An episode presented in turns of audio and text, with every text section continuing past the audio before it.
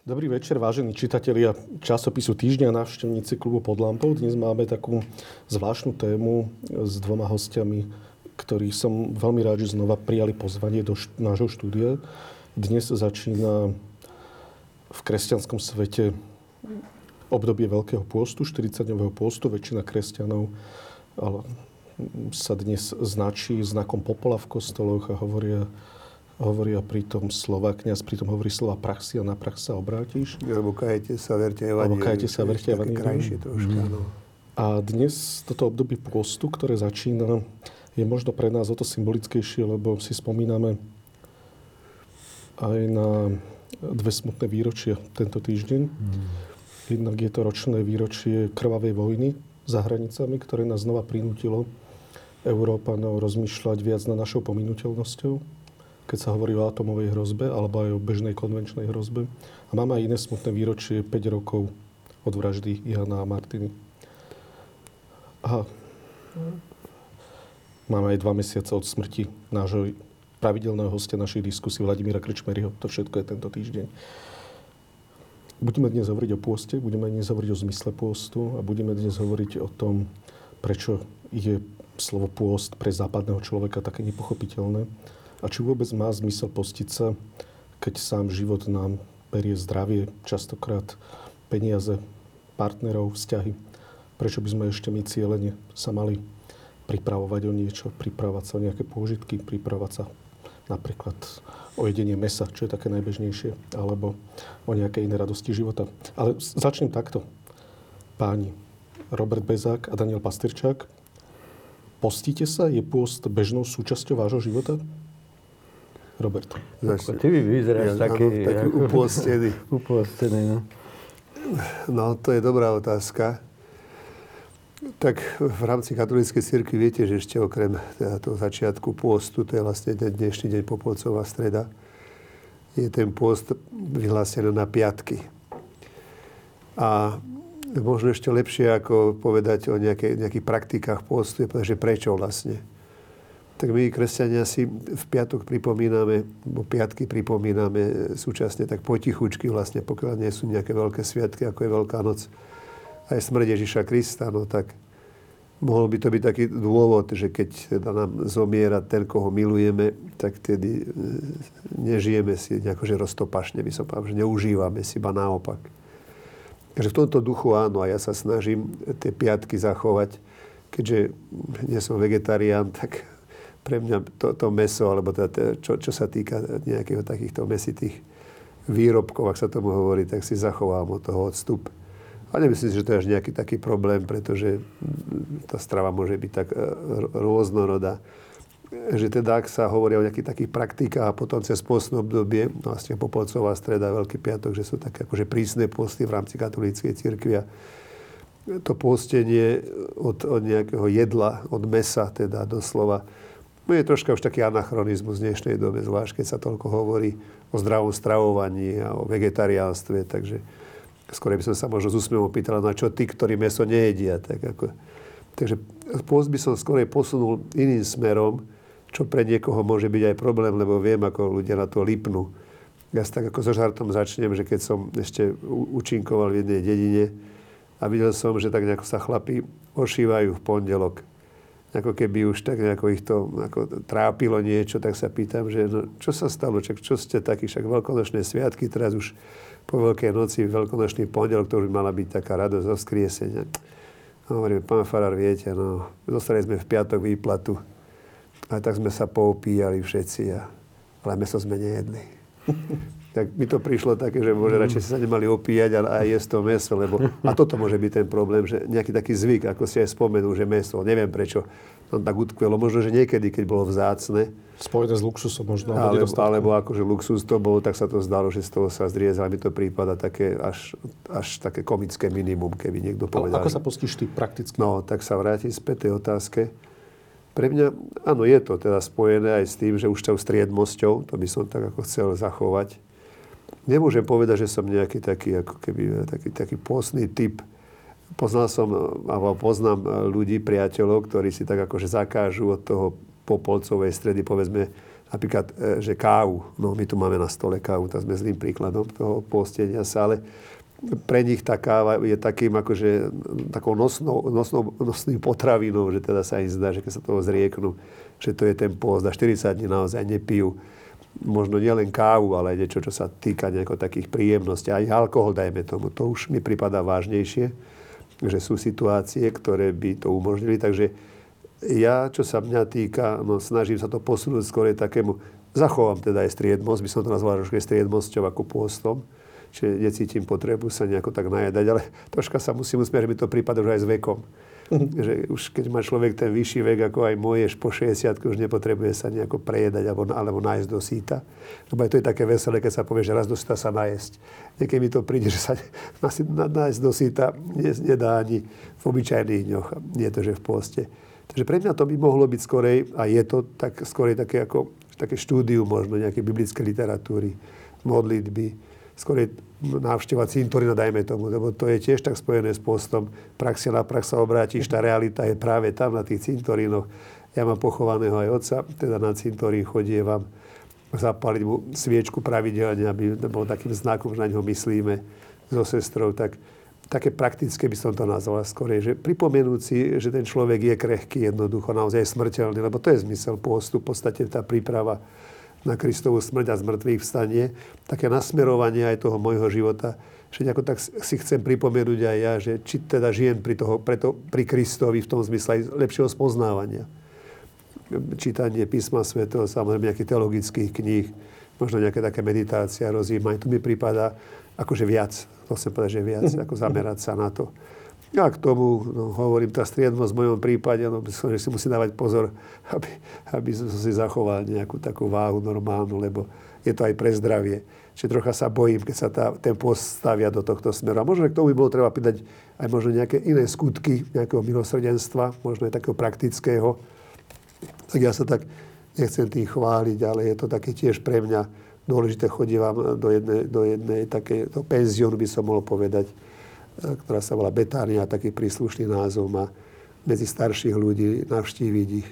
Teraz by som chcel ísť e, v marci do Leopoldova navštíviť väzňov. Mm-hmm. Takže možno toto je taký môj post. To je tvoj praktický post, Daniel. Postíš sa, lebo my sme teda obidva katolíci s Robertom. A teraz e, pre mňa je to skôr otázka, že je to súčasťou aj iných církví pôsty. Ja nepochybujem o tom, že áno, ale či je to podobná tradícia ako v katolíckej církvi, kde sú určené pôsty, kde je 40-dňový pôst. Ako je to v církvi bratskej napríklad a ako je to u teba osobne? No v církvi bratskej neexistuje žiadny predpísaný pôst na žiadny sviatok, ani na piatok. Nič, no tak ja si myslím, že to je vôbec e, asi v tej protestantskej tradícii pôst, eh, no pôst sa nestal nejak súčasťou tradícií, to malo rôzne dôvody. Napríklad aj to, že Luther prišiel s tým veľkým dôrazom na milosť, nie skutkami vlastne si človek získava Božiu lásku. Čiže eh, často protestanti považujú nejaké prejavy askézy ako za také skutkárčenie, hej, čo čo si myslím, že môže byť aj veľké nedorozumenie.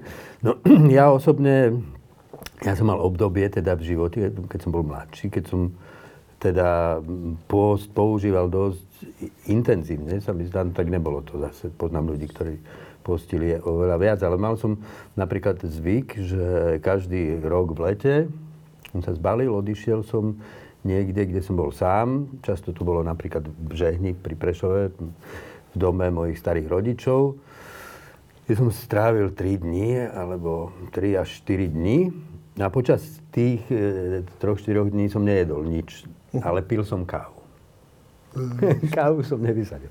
Kávu som pil, ale, ale cieľ... nechutila ti. Hej, ale chutila. A, tak to, chutila. Tak to potom si no, Tak to bolo zle, no ale uh, pil som, kávu som pil, ale vlastne cieľ tých dní bol a teda aj toho postu, bol, že ja som tam chcel vlastne stráviť t- ten čas v modlitbe, čiže som chodil na záhradu, jeden deň som venoval tomu, že som si nejak v mysli prechádzal príbeh svojho života, všetky vzťahy a teraz v nejakej takej meditácii som si chcel uvedomiť, že čo sa kde udialo, a ďalší deň som uvažoval nad tým rokom, ktorý uplynul, nad dôležitými vecami a ten tretí vlastne som sa díval do toho ďalšieho roku a plánoval, že čo bude ďalej.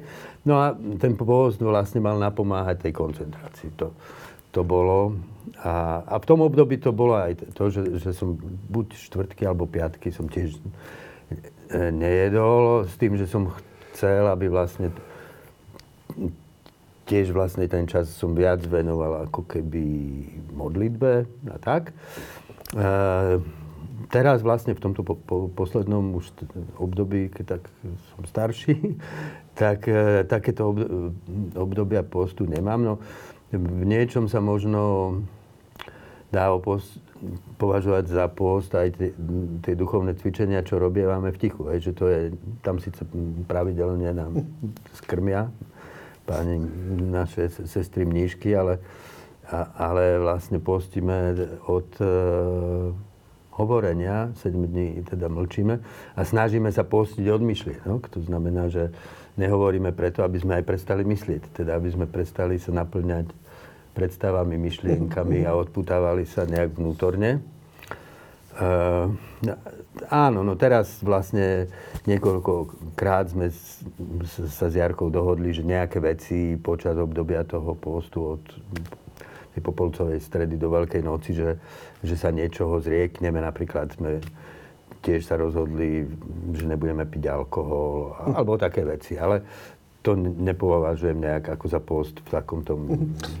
Ten post nakoniec má aj biblickú tradíciu. Mojžiš Eliáš sa 40 dní postili, Kristus sa postil 40 dní. A, uh, takže ako keby aj ten pôst od jedla má biblické východiska. E, má zmysel sa postiť od jedla, aj keď sa pozrieme na tieto tri biblické postavy, teda keď medzi nich aj Krista zarátam, hej, teda už od starého zákona, 40 dní, ako som sa aj dočítal, je zhruba obdobie, koľko človek je schopný vydržať bez jedla približne, plus minus. Aké, aký to môže mať význam pre človeka?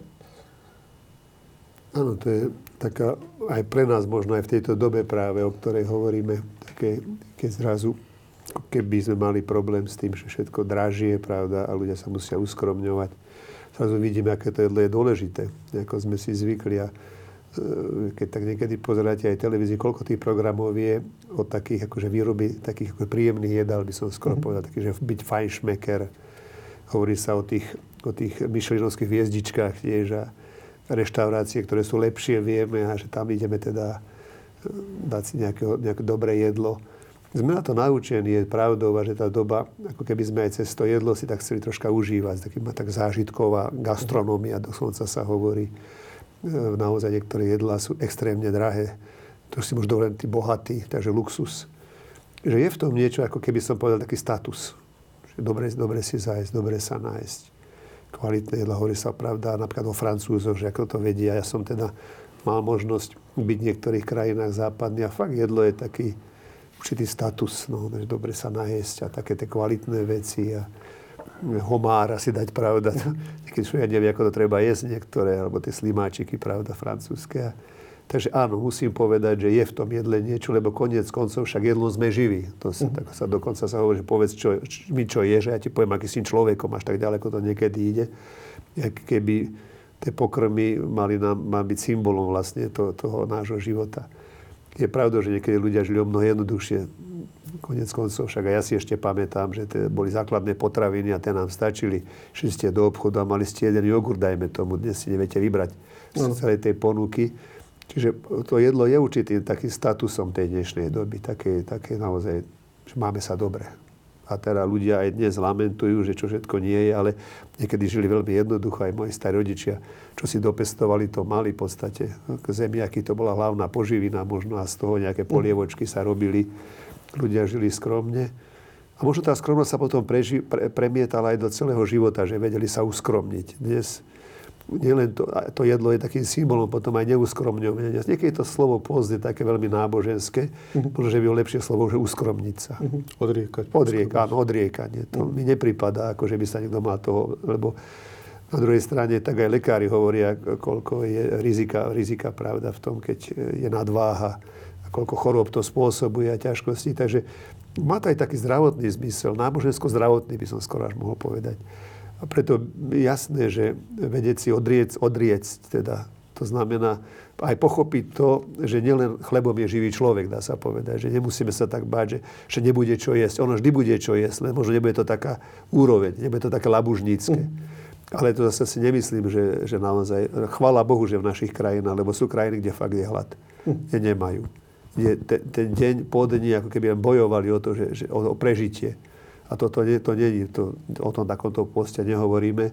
Ale rozhodne vedieť, sa odrie, vedieť si odriecť. No a najťaž dennodenne potrebujeme jesť, tak iné veci ani nie. No, vedieť si odriecť na nákupy, to nie je také podstatné, lebo na tie nákupy sa nechodíme každý deň, ale jeme každý deň. Uh-huh. A vedieť si aspoň niečo. Ja som taký pekný, pekný príbeh, taký spirituálny čítal a veľmi sa mi páčil, lebo si uvedomuje, že to, to odriekanie alebo ten post, to nie je otázka nejakých 40 dní, to je teraz také zvyvýšené, pravda už nejaký skutok si takýto pripomenúť, ale on tam pekne hovorí, ten, ten, ten psychológ, že odriekanie je niečo ako také kontinuálne v našom živote.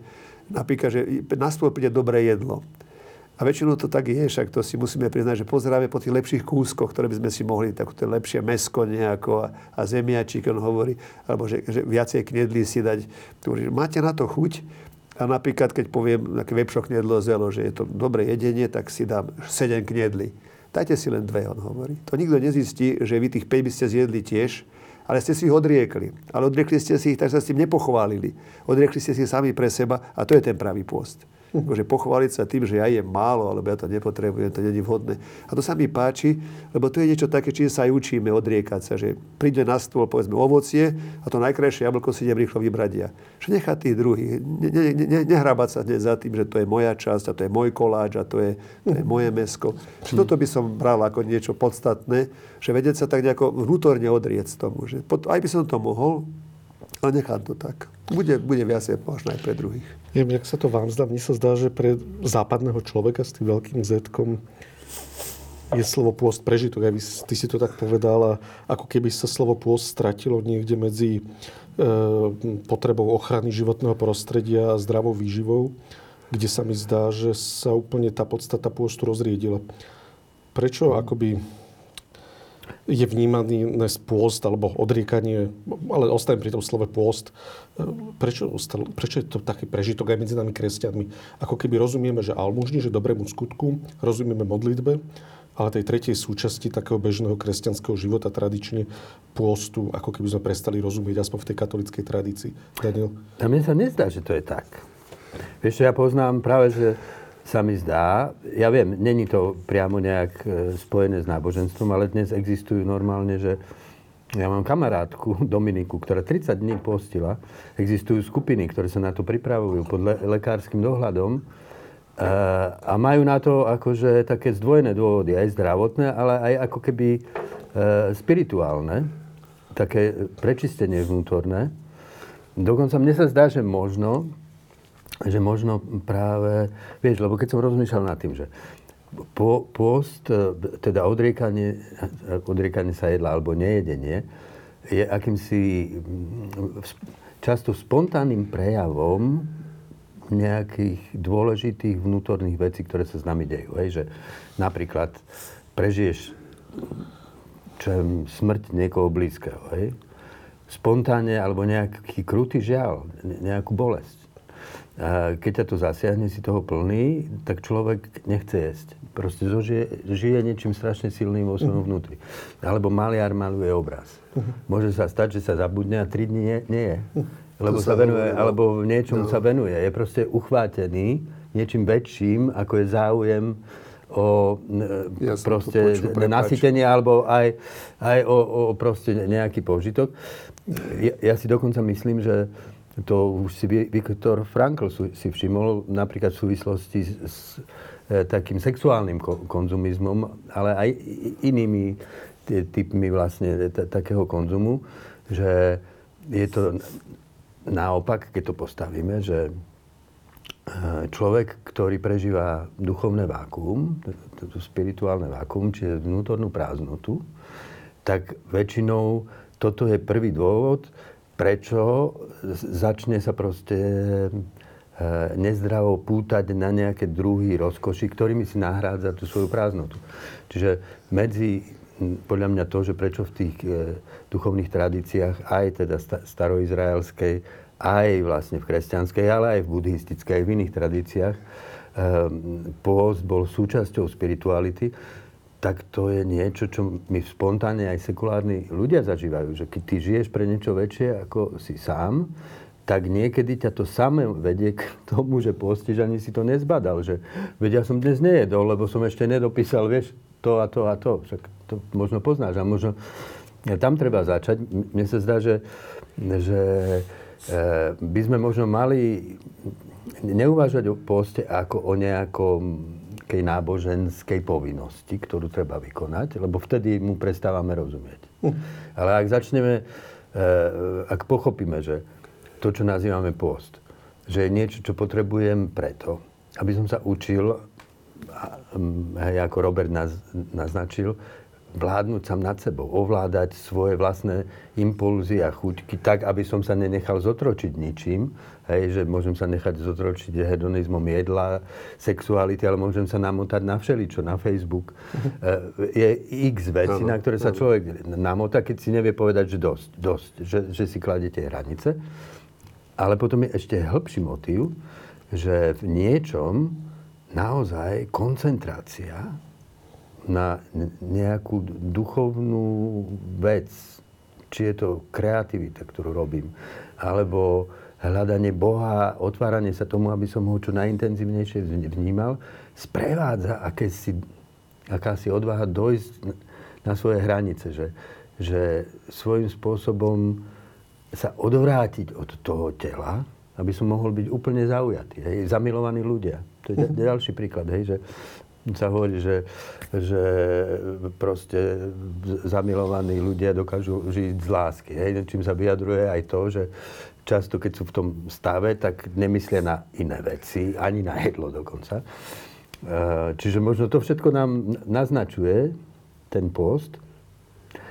A pre mňa napríklad Um, pre mňa napríklad na, pre moju spiritualitu je hrozne dôležitá téma, ktorú majster Eckhart nenazval pôstom a on dokonca také rôzne akože tvrdé alebo asketické posty aj kritizoval. Ale majster Eckhart hovoril o odputanosti a o odlúčenosti. Že, že to znamená, že podľa Eckharta na to, aby sa človek otvoril Bohu, tak potrebuje sa vyviazať zo svojich lipnutí. To môže byť lipnutie na vzťahoch. Niekto môže byť adiktívny na vzťahy, hej? že proste sa pripúta k iným ľuďom, nedokáže e, bez mm-hmm. nich žiť a vlastne tým, že je taký priputaný, tak tým ľuďom ubližuje a im lezie na nervy. Hej? Mhm. Na, na to, aby sa stal svojbytnou osobnosťou a mohol žiť akože zo svojho stredu, žiť z Boha tak vlastne potrebuje sa odpútať. Potrebuje sa odpútať dokonca od svojich vlastných predstav o sebe, o, svojich myšlienok. Alebo dnešný súčasný človek zo všetkého najviac sa potrebuje odpútať od svojej naprogramovanosti. Vieš, my sme programované na x veci, ktoré proste musíme urobiť, predstav, ako to má byť. Mám v hlave naprogramovanú sadu názorov, ktorými si odpovedám na svet a práve všetky tie naprogramovania spôsobujú, že ja nevidím realitu. Ja už žijem len v tej virtualite tých všetkých svojich naprogramovaní a vstúpiť k Bohu sa proste asi ani nedá inak, ako že proste roztrhneš tú oponu a vstúpiš do prázdna, do tej odputanosti. Tie najstaršie dobové záznamy prvých kresťanov hovoria o tom, že oni chápali pôst ako príležitosť pre stretnutie sa s Bohom a hlavne usporiadanie si svojho vnútra. Teda pre usporiadanie si svojho vnútra. To sú také tie staré historické dobové záznamy, ktoré takto nejako chápali pôst. Chápame takto pôst aj po 2000 rokoch. Je to šanca stretnúť sa s Bohom a príležitosť usporiadať si inak svoje vnútro, Robert? Daňo to už tak povedal pekne, naozaj je to hoci ten, tá, tá, tá, celá tá téma postu sa zdá byť už taká prežitá, ale hľadanie človeka, hľadanie seba samého isto nikdy prežité nie je a k tomu hľadať aj spôsoby, je veľmi dôležité vlastne ako si objaviť e, svoje vlastné vnútro, by som povedal. Ako tak upokojiť sa, naozaj, objaviť aj vlastné myslenie, teda myslenie ako také, aby to nebolo také zahádzanie všetkými informáciami, je toho strašne veľa. No aj niekedy tým, tým, tým takým veľkým pokrmom môže byť, aj keď konšpiračné teórie, tí ľudia tomu žijú, keď nedávno teda bol aj COVID, som sa až čudoval, čo všetko boli schopní, koľko času pri tom trávili, aby, aby hľadali všetky tie linky a potom písali a, a boli toho plní. Vedieť sa o, postiť aj od toho, povedzme, internetu, to je možno ešte horšie ako od mesa vedieť sa postiť od všetkých tých, tých informácií, vedieť sa postiť možno aj od tej zlomyselnosti na tých blogoch. Naozaj, takže keď sa vrátim späť, to, čo si hovoril, áno, je to cesta, rozhodne. Otázka, pravda je, keď to takto povieme, že to je ako si keby cesta k Bohu, či niekto chce takto chápať to, to utíšenie. Či to, či to naozaj môže priviesť človeka, aj ktorý nemá nejakú náboženskú vedomosť, vieru alebo nejakú skúsenosť aj k niečomu hĺbšiemu o sebe samom. Áno, asi meri, áno, verím tomu. Konec koncov, povedzme, také e, východné náboženstva, keď zoberieme takých jogínov, to, čo si aj spomínal, že tam v podstate oni naozaj keby vedeli žiť z, z, z, zo zrnka ríže, by som skoro až povedal, že tá podstata nie je o tom, že ako si dobre zajedí, ako, si, ako, ako ten život bude zážitkový, príjemný, ale ako ho dokážu stesnať na veľmi malú úroveň, veľmi nízko, ale veľmi hlbokú. Skutočne, keď, ako Daniel spomenul, aj, aj mystiku, teda aj karta, ja som sa troška teda venoval Jánovi od kríža, to je tiež taký mystik toho obdobia, keď som čítal tú, tú jeho schopnosť, ako sa zriekať tých svojich, ako keby doslova aj dovolených vecí. Tak mi to pripadalo až také, no, až prehnané, že to už hádame aj moc, to nemôže od, od nikoho čakať že on, on, on, on oslobodiť sa od vône, napríklad oslobodiť sa od, od príjemnosti. On tam je veľa vecí vymenúváva, ktoré je potrebné ako mystik, ktoré, ako, ako to taká metodológia mystiky by som pozval, no, reku, asi mystikom nebude, si pomýcham, to prečítal, čo všetko on, a, a toto je potrebné naozaj, že nájsť človek, bo človek nie, nie je tým človekom, že v sebe, ako si, ako by som povedal, že hýčka telo. Bo potrava je, sa aj takto dá chápať, akože príjemnosť. Ale človek je tým, že objavuje v sebe práve to, tú, tú, tú, tú svojho ducha, psychet, lebo to zviera neobjaví, zviera žije inštinktívne. A na druhej strane cez to, cez to objavovanie svojho vnútra naozaj môže objaviť Boha v sebe, teda ten Boží hlas v sebe. Ja si nemyslím, že Boh je mimo nás, ba naopak, len objaviť ho je ťažké, keď človek žije všetkému, keď sa len teda nabaluje. Hovorí sa, že no, ten návrat je to praxia na prax sa obrátiš, nie je akože nejaká hrozba, ale uvedomenie si, že nie sme Bohmi. Teda, že nemôžeme si vystačiť konec koncov ako keby aj ten trest pre Adama ani není trestom, ale pomenovanie, že budeš prachu zeme musieť dorábať ten svoj každodenný chlieb, že teda to, to, ten tvoj život e, ťa bude stáť veľa. Boha nestojí toľko ten život. Boh žije svoj, svoj, svoj život ako svoju väčšnosť. Teda nepotrebuje sa krmiť, by som povedal, vyživovať sa.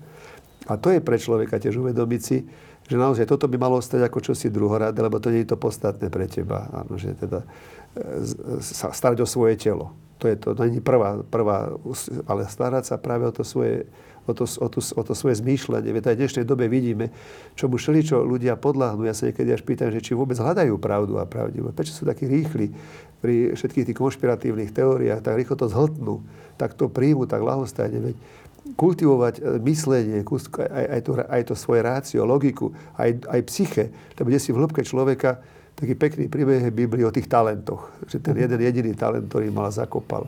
A čo keď to je ten najpodstatnejší, ktoré tie ostatné už len doplňajú.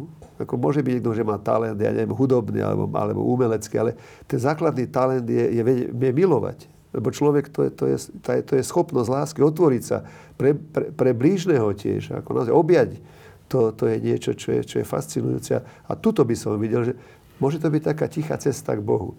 Daniel to pekne povedal, že keby protestantské církvy ako, e, e, sa posunuli ďalej, ďalej alebo iným smerom a nemajú nejaké predpisy. Ale pravdová je, že to bol Max Weber, napísal takú knižku ako protestantizmus vybudoval Európu. Lebo oni vlastne sa očakávalo od nich, že budú veľmi skromní. Protestantizmus naozaj sa nevyžíval v tom, keď zoberieme reformovanú církvi. Tam aj dodnes je to také prísne, že aj niektoré sviatka neoslavujú. Vianoce pre nej nie sú žiadna opulencia, žiadne prejedanie sa, ba naopak nejaké slávnosti, to je všetko veľmi skromné. Čiže na jednej strane cítim tu niečo tak, ako som spomenul, že také kontinuálne odriekanie sa. Bez toho, aby to bolo presne určené, ale protestantizmus bol tým, tým daný, že teda, keď ten Kristus za teba zomrel, a keď ťa omilostil, no tak z toho musí byť nejaký dôvod pre teba, aby si žil skromne a, a ne, neužíval si. Nemyslel si, že teraz už môžeš žiť si živelne, blahobytne. A toto môže byť taká tichá cesta. Otázka je, do akej miery si to dnes chceme uvedomiť, lebo tá dnešná doba to vyžaduje, to zamyslenie sa. Tá dnešná doba vyžaduje také, by som povedal, že upokojenie tiež, zamyslenie sa nad tým, že kam vlastne ideme. Lebo ak sa máme len to lutovať, že, že tá výroba nepokračuje tak veľmi, že teda nerastú nám všetky tie cifry a HDP a neviem čo, tak to nie je zasa taká cesta k tomu vnútornému človeku, ale to je len cesta k nejakému, nejakému ako, že pribratiu, by som povedal. Že uh-huh. To nie je objavenie, to nie je to nájdenie zasa spätný návrat človeku, ale to je skôr zase také, že ako sa budeme mať dobre. Koľko si zasa sa zarobíme, aké nové auto si kúpime. A to, nie, to je cesta, kde si, ja neviem, či to, či to je cesta aj k tomu objaveniu, aj, aj k tomu, tej, tomu polučteniu, tomu humánnemu. Lebo faktom je, keď sa teda vrátim späť tej základnej téme biblickej, že praxi, že človek je vzatý zo zeme a má si to uvedomiť, že má žiť veľmi skromne spojený s tou zemou a, a neuž, nevy, nevyužívať. Že komunizmus na tom postavil vlastne svoju teóriu, že vykoristujeme teda svet a tým pádom ju ho ničíme a dnes, dnes aj tie, tie ekologické témy dnes sú o tom, ako, ako teda, ako to, že vydolujeme z toho sveta, čo sa dá. Ale to, to hum, humanita, alebo to, to humus, a, a byť, to znamená byť pokorný, uvedomiť si to, že teda sme súčasťou čohosi o mnoho mocnejšieho, a kde si, ako, si sa nehovorí o Bohu, ale hovorí sa o inteligentnom dizajne. To sme súčasťou toho, to, čohosi mhm. krásneho. Uh-huh tak keď by človek hľadal, ako aj on súčasťou toho inteligentného dizajnu, nech sa len pozrie do neba, veď to je čosi úžasné a že ja môžem byť toho súčasťou, ale za určitých predpokladov. Chceš reagovať? Ja by som len jednu takú do, doplňujúcu vec, že my, myslím si, že, že post v tom duchovnom zmysle, e, ako odrieknutie sa od potravy, nemá zmysel, ak nie je spojený s duchovnou koncentráciou a vyhranením si času na to, že len hľadovať nie je duchovné. Áno, to je povedať, že to je proste, a to podstatné je vlastne to, že človek si nachádza čas na samotu, ticho a odpútanie. A ešte by som možno k tomu postu jednu vec dodal, že e, pre nás ako ľudí je vlastne hrozne dôležitá perspektíva rastu. Hej? Že dieťa sa narodí, rastie, stáva sa mladíkom, dospelým, študujeme, aby sme sa zaradili do spoločnosti, potom rastieme profesionálne, dosahujeme nejaké ciele a tak.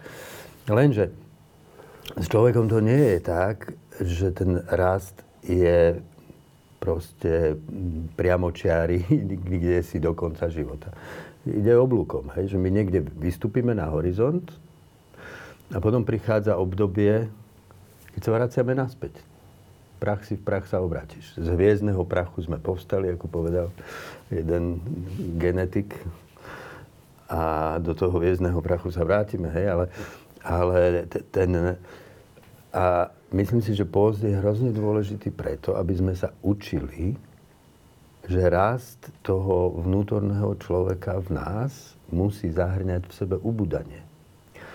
E, že vieš, či chcem, či nechcem. Teraz človek si povie, že nebude jesť, ale príde čas, keď nebude môcť jesť. Už čo budem chcieť. Nebudem mi chutiť. E, teraz púšťam myšlienky z hlavy. Chcem proste sa oprostiť e, a byť vlastne v tej otvorenosti, v tej prázdnote, uvedomovať si, že všetko, čo som, dostávam v každú chvíľu ako dar z, od Boha, z existencie, ktorá sa mi dáva. Ale príde čas, keď myšlienky budú odchádzať, budem mať 70, nebudem si už pamätať veľa, nebudem vedieť sformulovať veci, ako som ich sformuloval, kde je vlastne to moje, to ľudské, kde je ten... E, proste poz učí, že to duchovné v nás nie je proste viazané ani na našu myšlienkovú brilantnosť, na to všetko, čo máme, čo sme dostali na chvíľu, čo sme rozvinuli a čo stratíme. Duch je to, čo zostáva. Duch je to, čo je s nami nepretržite, ako tichý pozorovateľ, bezmocný pozorovateľ. A pôst nás vlastne vedie k tomu, že nacvičujeme to ubúdanie. Hm. Že zostupujeme vlastne k tomu prameňu. Že sa mu odovzdávame a otvárame. A tam platí skutočná modlitba. A v tom zmysle si myslím, že človek úplne sekulárny, bez toho, aby mal nejaké vnímanie Boha, ak um, by vstúpil do takého postu, že by si vyhradil čas, hm, povedzme sa zriekol aj potravy, kde by akože sa cvičil tej vnútornej oprostenosti, ubudaniu toho, uvedomovaniu si seba, E, v tom byti ako daru, že to je to miesto, kde sa s Bohom stretne. Kde, kde, kde vlastne to všetko začína. Post je akýsi taký dobrovoľný akt, že človek sa rozhodne napríklad sa vzdať jedla, ale ten život sám nás predsa časom, ako si povedal, ako starneme, pripravuje o zdravie, vzťahy, Povyzlieka deti nakoniec nás o život samých, no. pripraví a má vôbec zmysel sa postiť, keď aj tak nám život toto všetko zoberie? Nestačí si uvedomovať ten život, aký je? Má predstavať, my strácame toto všetko. Ja by som my strácame to... myšlienky, strácame zdravie, strácame deti, strácame... Post je prostriedok, hej. Post je ako ruka. Že môžeme sa spýtať, že má zmysel objať, lebo ruku mám a prídem a objímem niekoho, koho milujem. Post má zmysel, pre toho, kto miluje. Ale nie je život už sám dostatočným pôstom, vieš? Nie, nie, ja si myslím, že pôst je pôstom práve preto, že je dobrovoľný. Inými slovami, že vlastne, e, ak existuje niečo t- také ako uchvátenie Bohom, to znamená, že ma uchvacuje skutočnosť toho absolútneho bytia, v ktorom je plnosť lásky, pravdy a dobra. A keď ho vnímam a túžim po ňom, tak sa to prejavuje tým, že konám niečo so sebou samým, so svojím telom, aby som mohol byť v prítomnosti tej lásky čo najhlbšie. Hej? A proste sú... A, a pôzd je jeden z prostriedkov, ktoré môžem použiť. Vieš, že v niečom ten naozaj postiaci sa človek je proste, povedzme, ak je to naozaj človek zamilovaný do Boha. On sa nepostí, pretože si povedal, že chce schudnúť alebo nechce jesť, alebo že by si chcel Boha podplatiť tým, že nebude jesť a on mu za to niečo dá.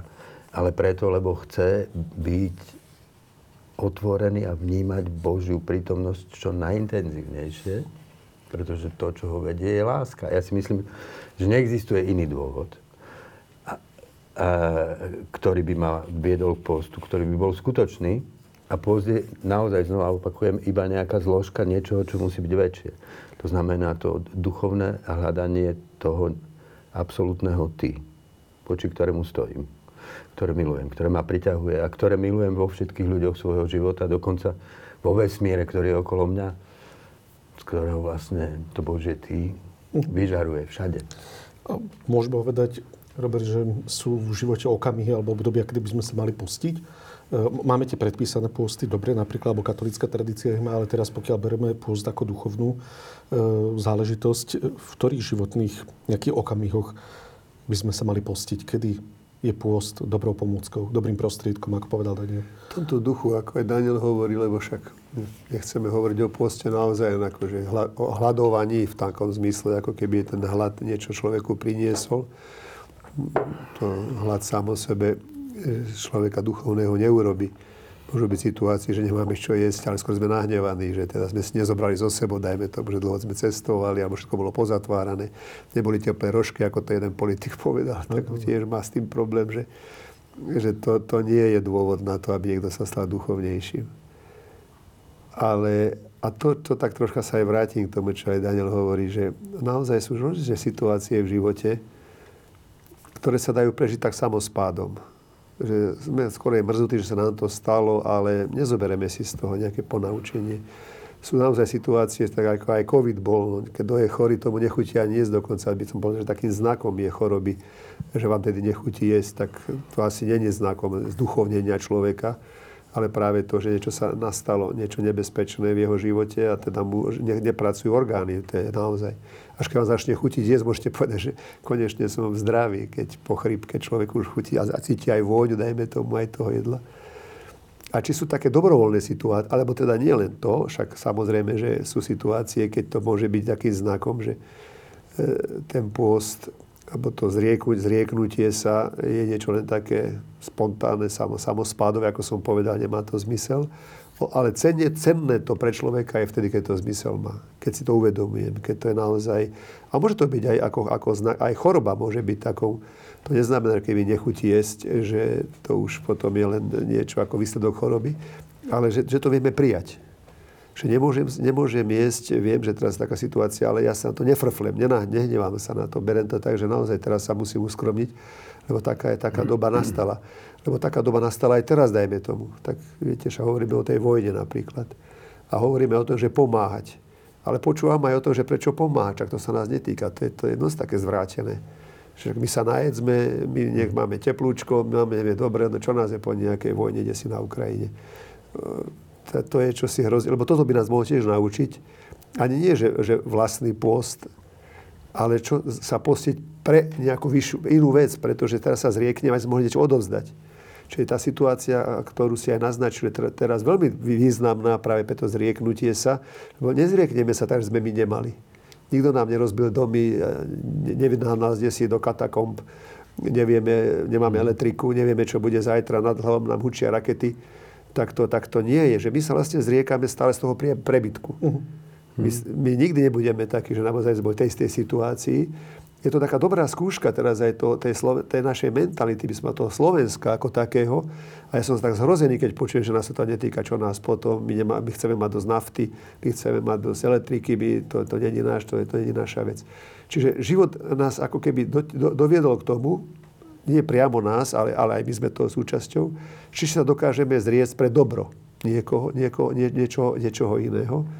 No a ak to dokážu ľudia, lebo toto je už to, vidíte, že to je také, ak mi to prípada, také ako keby, že a to sa nás netýka a tým pádom je to také, ako, že, že, také spo, akože samospad. Toto nie, to, to len vtedy, keď to sa nás bude týkať. Ale teraz sa to týka sa nás, lebo sa to týka sveta a my sme súčasťou toho sveta. Čiže ako hovoríš, áno, sú situácie, pri ktorých, aj keď sa ma priamo netýkajú, je dobre sa zrieť. Hmm. Takou situáciou môže byť napríklad, že ja tak si vnímam niekedy tých, tých chudákov, tých, tých homlesákov, že oni naozaj sú, sú v biede. A ja niekedy miniem tie peniaze aj, aj na zákusošok, na kávičku, že čo tak sa vedie zriecť, že dobre, nedám si, lebo dám jemu 5 eur napríklad. Videl som minulé chlapíka, ako vybral špaky. Mm. Som mi toho bolo ľúto, no bože, chce si, má troška nejakú nerestičku, maličku a on, on fajčí tie, hnusné špaky, čo tam pozádzu. Mm. Dal som mu 5 eur, no takú, aby si on troška potešil tou neresťou. Nie, je to pre mňa, je to, je to post, alebo nie je to, je to zrieknutie sa niečoho, čo som nemusel spraviť, čo som si mohol nechať 5 eur. Ale toto je niečo, čo ten život prináša. A teraz nehovorím, lebo to je taká žartovaná vec, ale mnoho razy ľudia potrebujú pomoc. Mhm. Tá charita, ako keď to povieme takto, alebo pozda charita idú ruka v ruke, to, čo povedal, to objatie je práve toto, že si uvedomujem, že môžem pomôcť, ale tým pádom budem mať ja menej. Ale zase nie až tak menej, aby som, aby som, lebo to sa nevyžaduje zase, že mám zahynúť. Je aj seba obetovanie, to je pravda. Ale to, ale to nepatrí do postu. To už je niečo, to už je iná kategória. Ale niečo dať zo seba, práve pre takých núdznych napríklad, potom pre tých chudákov, napríklad Ukrajincov, ktorí teraz sú tu a potrebujú pomôcť. Vzhľadom na tú vojnu, že teda posunú tam veci, ktoré by, by mali troška aspoň nejaké si istoty. Že máš pravdu, že, že život ako taký, nemusí to byť priamo, že, že ako do, dojde ku mne tá výzva, ale tá tu je stále. A toto, keď si, chvála Bohu, sa mi zdá, že tak nejako si to ten náš svet uvedomuje, že treba aj pomáhať, že toto ne, nemôže byť bez toho. Že nebudeme sa len prizerať, ako to dopadne, ale že, sa, že aj pomáhame. A minule som videl v televízii, ako že celé kamióny, ktoré viezli, áno, to je tiež náš post. Lebo môžeme povedať, že my si to necháme, my to chceme mať. Nech, nech to v skladoch znie, to nevadí, ale my to nedáme. Ale takto aj v osobnom živote. Čiže každý z nás by sa mal zamýšľať, do akej miery to robí aj prakticky, že ten život nás vyzýva k tomu nielen tým, že ja ochoriem na COVID, ale že aj nie, niektorí ľudia potrebujú, konec koncov je také pekné vyjadrenie, e, biblické zasa, to je také aj, aj pôsne svojím spôsobom, že bol som chorý, navštívil si ma. To je odriekanie sa od vlastného času. Bol som hladný, bol som smedný, pomohol si mi. Čiže zase nejaké odriekanie sa od, od svojho majetku. Čiže by som povedal, že ten posledný súd skôr bude o tej mojej schopnosti, ktorú bude sa dokáže, áno, pozrel som sa na svet. Lebo keď to tak biblicky zasa posuniem, že spomína sa ten boháč a Lazár. Lazár bol pri jeho dome a nič nedostával, a ten boháč si užíval. Čiže nevedel sa zrieť, a to, a to bol jeho akože najväčší hriech, že on tam videl toho svojho blížneho a psi tam dokonca boli, boli, boli akože že slušnejší a chodili mu lízať. A on, čo mal povinnosť postarať sa o svojho blížneho, svojho súkmeňovca, neurobil nič. To znamená, že nevedel sa zrieknúť ani z toho prebytku. A, a to neznamená, že, že on by to mal nejako, nejakým spôsobom, že, že cítiť sám na sebe, ale pozerať sa dookola.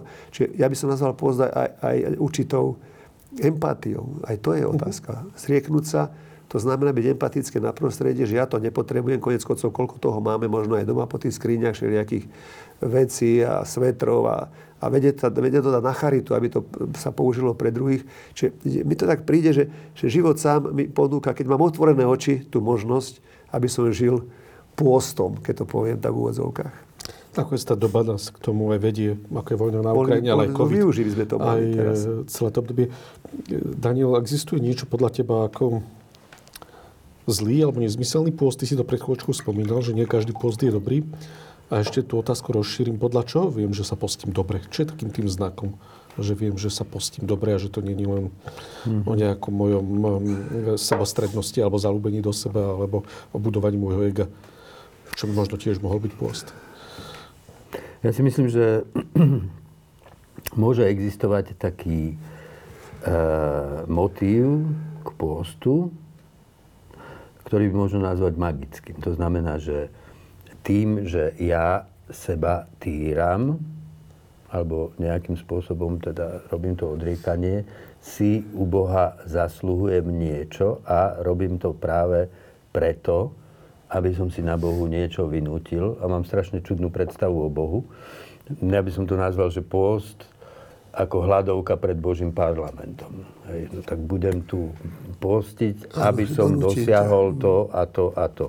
Proste e, a e, myslím si, že Boh takto nefunguje, taký Boh neexistuje. Darmo budeme robiť akože hľadovky pred Božím parlamentom, na Bohu si ne, našou askezou si na Bohu nič nevynúcujeme. Taká askeza je prázdna a dokonca je nebezpečná, pretože v nás môže zbudzovať duchovnú píchu, že máme pocit, že tak my sme tí ako zbožní a duchovní. To je, tak je to vlastne dokonca aj s modlitbou samotnou. Hej, aj modlitbu môžeme chápať ako takúto, taký ten apel, ten protest pred Božím parlamentom. Na, chceme, chcem, čo ja viem, aby moje deti doštudovali, chcem, neviem to, chcem tamto. Proste Boha vnímam ako nejakú transcendentnú mocnosť, nejakého vola nebeského, ktorého zapriahnem do svojho povozu, aby som proste dosiahol svoje cieľe a cez Boha zvyťazil svoje boje na tomto svete. Taká zbožnosť a taký post sú proste zbytočné a nezmyselné. Ja si myslím, že to, čo platí o skutočnej modlitbe, to platí aj o skutočnom poste, lebo v niečom post, ktorá, ktorý nie je súčasťou kontemplácie, meditácie a modlitby, ani nie je pôstom v zmysle zbožnosti. No. A to, čo platí o skutočnej modlitbe, je jednoducho to, čo pekne zdôrazňuje majster Eckhart všade, ale e, a, že jediný cieľ skutočnej modlitby nie je nič iné, iba Boh sám. Iba človek, ktorý vníma, že jeho bytiu chýba úplné bytie, že mu chýba naplnenie a zmysel, že sa potrebuje znova a znova vo svojom čiastočne vyklamanom malom svete stavať do, do svetla tej otvorenej pravdy, ktorá ho osvetľuje. Na novo sa poznávať v Bohu, v tom, aký som, že sa proste učí a otvára v tej modlitbe, aby miloval lásku pre lásku samú vo všetkých svojich vzťahoch. No proste, iba keď hľadám v modlitbe Boha pre Boha samotného, pre nič iné, vtedy je modlitba modlitbou a to isté platí o poste. A myslím si, že keď sme sa dotkli akože tej našej situácie, že v niečom je dobré spájať možno tému pôstu s témou obete alebo obetavosti. Uh-huh. Pretože patrí k etosu človeka, ako dokonca proste k etike človeka, e, tento rozmer obetavosti. E, taký francúzsky filozof e, Lipovecký napísal v knihe Era prázdnota, napísal také pozorovanie, ktorý dúfam, že není pravdivé, ale on tvrdí, že v, západ, v našej západnom svete, že vymiera alebo vymrel etos obetavosti. Že dnes už vlastne v tomto, tejto západnej civilizácii nikto nie je ochotný obetovať svoje vlastné záujmy alebo záujmy svojej skupiny nejakej pre nejaké spoločné vyššie dobro. No my Napríklad... žijeme dnes v dobe, uh-huh. ktorá nám kladie presne túto otázku. Je toto pravda? Ak je toto pravda, ktokoľvek sa rozhodne nás zničiť. Nás zničí pretože tu nebude nikto, kto by bol ochotný obetovať svoj život, aby zastavil agresiu. Ukrajina nám to proste dala jasne najavo. E, keby Ukrajinci nemali v sebe etos obetavosti, už dnes sú pohltení Ruskom a my nič neriešime. A to, že tí Ukrajinci tam bojujú aj za našu slobodu, nielen, že bojujú za našu slobodu, oni nám znova ukazujú tú pravdu keď sa vy nebudete učiť obetavosti, tak tak zoslabnete, že jedného dňa vás proste nejaká mocnosť, ktorá sa niekde vynorí, v úplne barbarskom duchu pohltí, pretože bude vedieť, že ste slabosi. Pretože už neviete žiť pre nič vyššie, ako sú vaše maličké záujmy. A, a to určite súvisí s postom. Človek, to kde si Exupery napísal, že vládca, ktorý nevie ovládať svoje vládcne telo, ako má vládnuť národu? Ako má správovať? Ja by som len dodal k tomu takéto praktické realisty, reálne teraz, lebo som sa dočítal, že 40 tisíc chlapov napísalo teraz, že oni nie sú ochotní sa narukovať, v prípade, prípade, že by teda mm-hmm. bolo čo netvrdím, že by to malo niekoho potešiť, samozrejme, že sa hrnieme do armády, ale už je to hneď tá myšlienka, že s týmto ja, ako toto je mimo mňa. Tak neviem, kto ich bude zachraňovať, keby išlo o to, že naozaj by bola vojna, alebo sa teda chcú poddať, chcú ako otroci, možno. Lebo predtým, za iné roky, keď ešte nebola konflikt, tak to bolo tak 200-300 žiadostí ano. a za 40 tisíc. O čom to svedčí? Znova tá 40 máme 40, 40, 40 dní postu. Miesto 40 dní postu. Presne o tom, o čom, hovoril, o čom hovoril Daniel, ale to je trocha nebezpečná téma aj našej spoločnosti slovenskej, ktorá sa tak aj politicky tlačí do popredia, že nás sa to netýka. To znamená, 40 tisíc je dosť na Slovensku. To už je jedno, jedno priemerné mesto na Slovensku, no. také, také. To, že z nás sa to netýka, je proste lož. No. To je zaslepenie. Ale to je o tej obetavosti, v, okam, si v okamihu, keby padla Ukrajina, no no. tak pobaltské krajiny a Slovensko budú pohltené a nám hrozí, že tu príde garnitúra, ktorá bude by teda takýchto Ale výťazov a osloboditeľov vítala naozaj s tými. Na tým uvažuješ, a čo keď to je tým ľuďom jedno?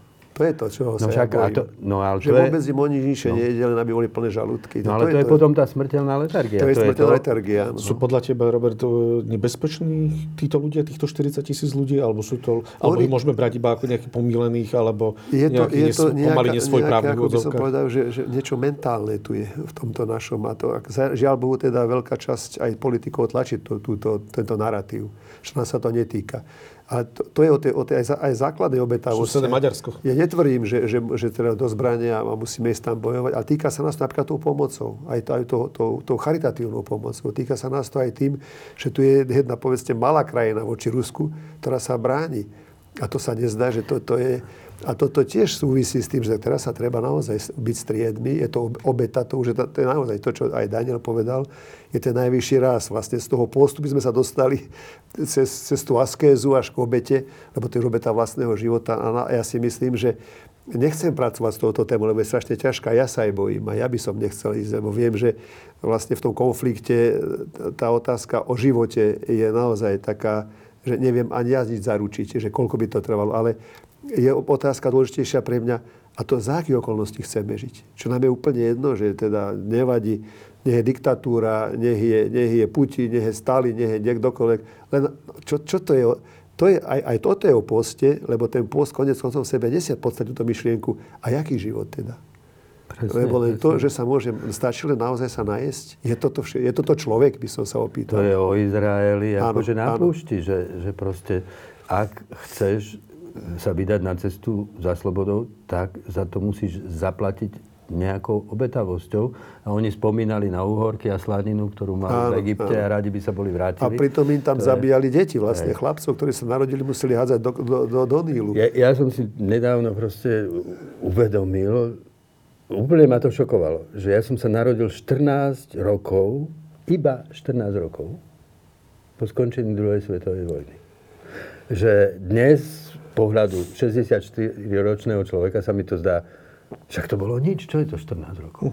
14 rokov, včera. prišiel som na svet a keď si človek prečíta dejiny Slovenska, štátiku, ktorý vôbec nemusel byť, o ktorom sa hádali medzi sebou Češi a Maďari, že kde čo začne, kde čo skončí. E, národ, o ktorom v čase, keď proste Putin znova nastavil tému, že sa idú meniť hranice sveta, sa kedykoľvek môže vyhlásiť, že tak toto tu Slovensko končí, toto bude patriť Maďarsku, toto bude patriť tam, alebo sa môže slovenský národ, ktorý je nie 40 miliónov, či 47 ako Ukrajina, vypáriť z povrchu zeme. Ten, tí, ktorí hovoria, že sa nás to netýka. Klamú proste, úplne klamú. A, a, no, ale, vlast, ale v skutočnosti je to tak, že v dejinách to znova a znova bolo, bolo, že to boli tí ľudia, ktorí boli ochotní obetavosti, ktorí nejakým spôsobom dali tomu, ktorému národnému ľudu ako tú existenciu, hej.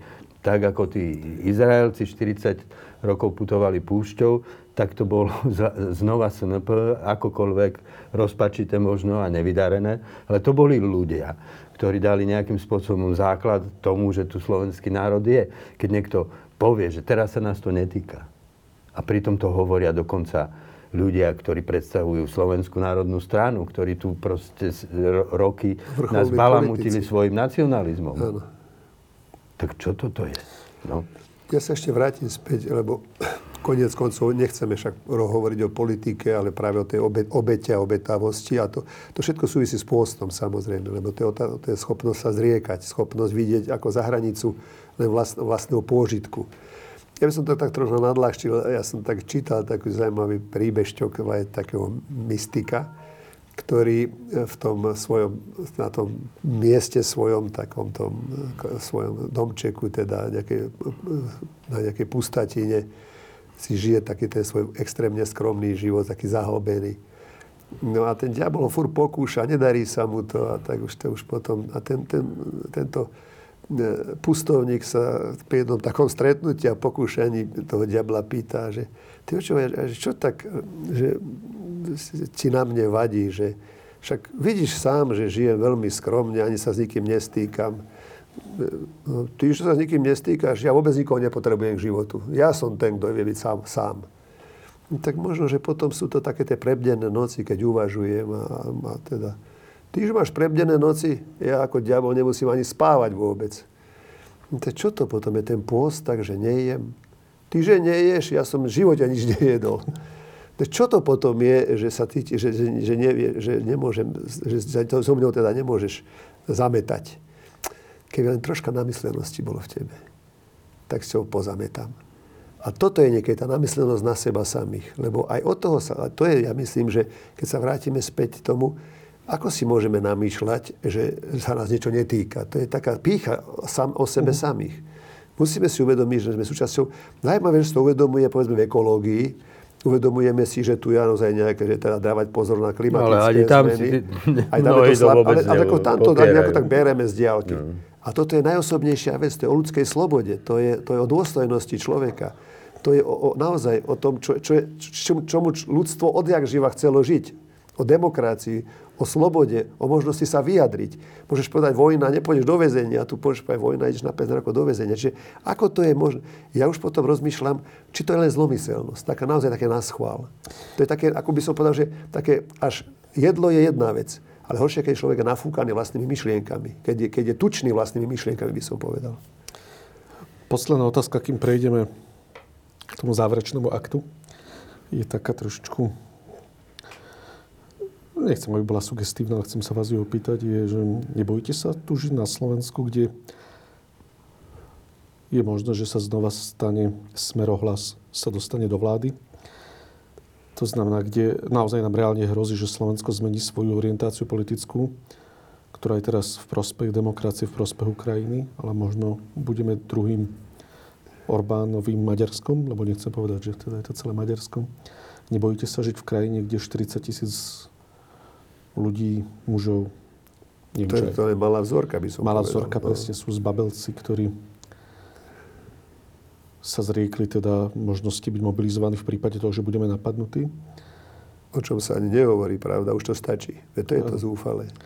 Nebojte sa žiť v krajine, kde ako keby ani 33 rokov po revolúcii.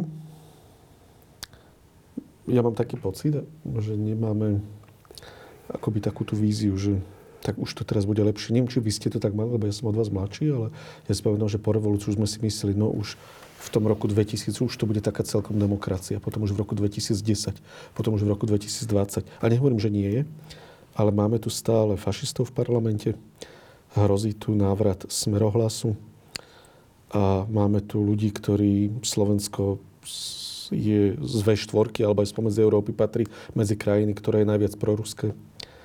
A máme tu teda ľudí, ktorí už dnes sa v podstate otvorene hlásia k ruskému režimu keby som týchto 40 tisíc ľudí medzi nich zaradil. A to je len malá vzorka, ako hovoríš Robert. Lebo ja sa začínam báť. Začínam sa báť ako otec dospelých detí. Začínam sa báť aj ako muž treba v strednom veku. A ako to vnímate vy? Uh, ja som už starý. Ja sa ne, nebojím sa toho. Bojím sa o Slovensko. Bojím sa o naše deti o seba sa nebojím. Bojím sa o, o, o to, čo sa stane. Mm, ja by som našim deťom doporučil, aby odišli, ak by sa to stalo.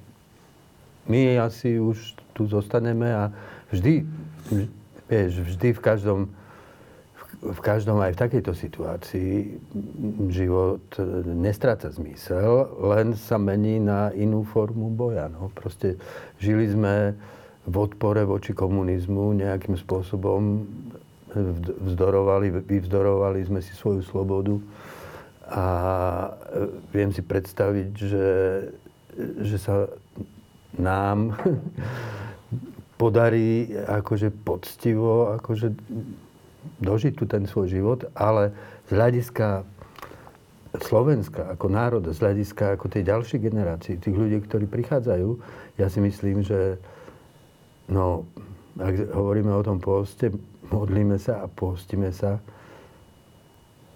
aby sa stal zázrak.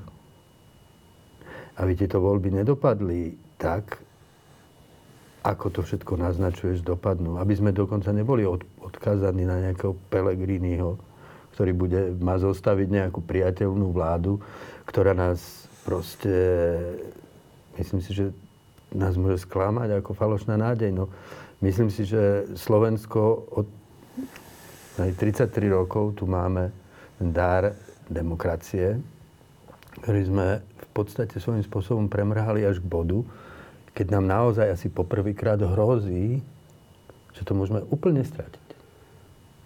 To nám ani za Mečiara takým spôsobom nehrozilo. A neviem, či si to ľudia dostatočne uvedomujú, a áno, považujem to za veľmi vážne.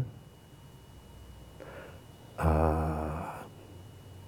naozaj modlím sa za to, aby to dopadlo lepšie, ako sa obávam.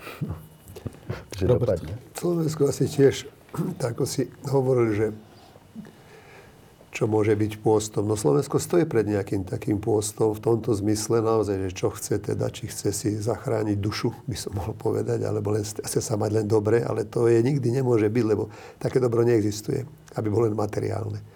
Ak sa nespojí aj s tým, s tým vnútorným, s tou, s tou túžbou po slobode, po blízkosti pomoci, tak to je nič. To je, to je, to je hlúposť. Preto sa to bude naozaj také, že by to bolo, že len pre niektorých, nie pre všetkých, to je jasné. Ja som takú zaujímavú štúdiu čítal, ktorá hovorí, že sme taký emotívny národ, že v určitých ťažkých chvíľach vieme sa ako si zoprieť alebo prebudiť. No tak chcem dúfať, že to stále v nás je, že tomu není koniec. Je pravdou, lebo teraz práve si pripomíname aj 5 rokov od smrti novinára Janka Kuciaka, teda aj Martinky, jeho snúbenice. A vtedy to bolo taký veľký výbuch jednoducho, no. takže až zmiatol z, z tých politických činiteľov, z tých postov. Lebo... To ako by zmizlo, nie? No, sa to strátilo, ale, ale čo si sa udialo, zase nebudeme takí, že ako keby sa nič neudialo. Udialo, ale dneska je... Ale možno, vieš, no možno, možno, že, možno, že je to tak, že, že musí prísť ten moment, keď to, čo sa nám teraz ako keby stratilo, sa znova Áno. zmobilizuje. Pozri, istá nádej aj z týchto ako premrhaných rokov, ktoré, lebo treba povedať, že vláda, ktorá potom nastúpila, naozaj premrhovala svoju obrovskú príležitosť, ale niečo sa tu dialo. Proste to si povedzme úplne na rovinu, že keby mne niekto pred 5 rokmi povedal, že Koč- Kočnera odsúdia na 20 rokov do basy, že za mrežami skončí Kovalčík, že to, o čom Jan Kuciak písal, sa bude prerokovávať v súdnych sieniach a že budú rozkryté veci a budú viacerí ľudia odsudení a že to ďalej pokračuje. Že sa to dotkne dokonca aj Pelegriniho, že sa to dotkne aj e, Kaliňáka, že vlastne tento proces sa uskutoční, tak by som ho považoval, že je proste rojkot, že toto sa nikdy nemôže stať a to sa stalo a dialo sa to. Tak ako sa dialo aj to prebudenie po tej vražde Jana Kuciaka a Martiny. Tak e, áno, ja si myslím, že ja verím, že niekde v tom Slovensku slovensko slovenskej duši. V tých slovenských občanoch existuje nejaká ešte, áno, taká, dosť kriticky taká, veľká masa. Tam bliká tam ešte nejaká. Ktorá to, lebo treba povedať, že, že časť, veľká časť tých, z ktorých máme ten pocit toho, že tak toto môže byť úplný koniec a návrat, hej, kde si pred demokraciu, e, čoho sa obávame, že, že tu vždy bola. To boli ľudia, ktorí od začiatku volili Mečiara, potom volili Fica. A, ale kde si tu existujú tí ľudia, ktorí ctia slobodu, ktorí chcú ako byť súčasťou západného sveta, len sú rozdrobení. Jedno z najhorších vecí proste na, na, v slovenskej politike to je, je tá strašná rozdrobenosť tých straničiek, ktoré oslovujú práve týchto slobodomyselných prozápadných voličov. Možno politici by si mali uvedomiť, že udrela osudová hodina a že musia urobiť všetko preto, aby sa spájali tak, aby sa žiadny z tých hlasov nestratil. No proste ide o strašne veľa. No. David už aj naznačil niečo, že treba sa aj samozrejme aj, aj, aj spirituálne na to pozrieť, modliť sa za to. Naozaj ten post musí mať zmysel, teda aj to, tá uskromnenie aj v očakávaniach, aj vo všetkom, čo robíme. Ja by som k tomu len toľko povedal, že áno, verím tomu, že stále tu je to jadro stále, tak, ktoré, ktoré sa už si posunulo naozaj. Len sa neprejavuje. Povedal by som to takým žartom, že keď budeme v tejto miestnosti desiati a dvaja budú kašľať, tak sa bude zdať e, nepríjemné, že, že sa tu kašle v tejto miestnosti. Takže na tom Slovensku niektorí kašľú, uh-huh. tí ostatní sú ticho zatiaľ, ale však istoté voľby sú veľmi dôležité. To je to optimistický pohľad. Ten pesimistický aj ten chcem povedať. Treba šetriť, aby ste mali eurá. Lebo e, keby sme teraz čo spravili mladí chlapci rusky, keď bola mobilizácia? No poodchádzali do Kazachstánu, poodchádzali do, do, do Turecka, Arménska, Turecka. 100 tisíce im poodchádzalo. Tým chceme toľko povedať, že keby aj došlo k zmene, tak vytvoríme nové Československo, už ako v Čechách Slovensko, lebo není problém sa cez tie hranice presťahovať. Ja už som na tým aj uvažoval, sa vám priznám, lebo toto posuniem. Teraz toto je tá pesimistická časť moja, že keď teda naozaj to dopadlo zle, ja to už nechcem zažiť zasa, už zasa nejaký totalitárny, autoritársky štát, aj s tými ľuďmi, ktorých aj poznáme, že no tak toto už zasa nie. Tak už mi sa páči Velehrad na Morave, pekné miesto aj na duchovný život, lebo však to je... Na Žižkové. Stretneme sa na Áno, mám tam priateľov, ale som rozmýšľal, že no keby bolo najhoršie, Zoberiem tých, tých, tých pár euríčok, čo mám a tam kamarátom zavolám a pôjdem na Velehrad. A ja už aj mám nového tieňového premiéra Fedora Gála na Žižkove. Dobre, tak no, dobre, vidíte, tam už že- tam... Prečo nie? Však 30 aj, nemáme ani problém ani s jazykom, ani s prostredím, ani s ničím není problém jednoducho, že to Slovensko sa nemusí bať, lebo máme kam ísť. No, našťastie. E, Robert, ty si patriarcha, ty si Ja, arcibiskup. no, tak. Tebe chcem dať do rúk teraz popol. Tomko Starholec by prvýkrát v živote dal odvahu, keď som sa s tým stretol, že neboj sa kľudne z cigarie, teda aj ten popol, neviem, či je to košer. No, nie, nie, liturgické. košer by bol z fajky. Košer bol z fajky, dobre. A je to všetko košer, Je to všetko košer. to je všetko matéria. Áno. A povedz nám prosím ešte k tomu obradu aspoň jednu, dve vety, že o čo vlastne ide v tomto obrade popola. Práve to, ja viete, ho spomínam, že chodil ten cintorín a uvedomuje si, že z toho môjho otca materiálne tam už asi veľa nezostalo. Ale pripomínam si to práve, to, to, to, to, to duchovne si ho viem pripomenúť a viem, že tá, tá jeho duša e, kde si naozaj je v tom, to, v tom, kde má byť človek, teda v stretnutí s Bohom, s Ježišom. A pre nás to má byť taká pripomienka, lebo sú, ako som povedal, dve formule. Jedna je teda taká, ktorá hovorí, že pamätaj, že zo zeme si vzatý, to je to praxi, na prax sa obrátiš. A tá druhá hovorí, tak, ako bola ešte taká znešenejšia, že teda verte je radosná zväzť. My sme tak nejako tak troška pesimisticky to zakončili, ale ne, nebala by Ale som verme sa... Evangeliu. To, Verme, to lebo nad tým všetkým je ešte Boh. A ja som tak rozmýšľal, keď ešte posuniem to aj s tým, že ako tá vojna vlastne aj v tom, tom, na tom Ukrajine, neviem si to vôbec predstaviť. Pretože tam vôbec neviem, o čo tam ide v podstate, aj tým Rusom. Oni teda už sú teraz tvrdohlaví, lebo mysleli si asi, že dobijú tú Ukrajinu za 3 dní. Už to trvá, presne už to bude trvať rok. A bude to možno trvať aj ďalej. Ja by som tak povedal, že, ani, že už len Boha musíme prosiť, aby On do toho vstúpil do toho nášho života. A to je ten zmysel pôstu.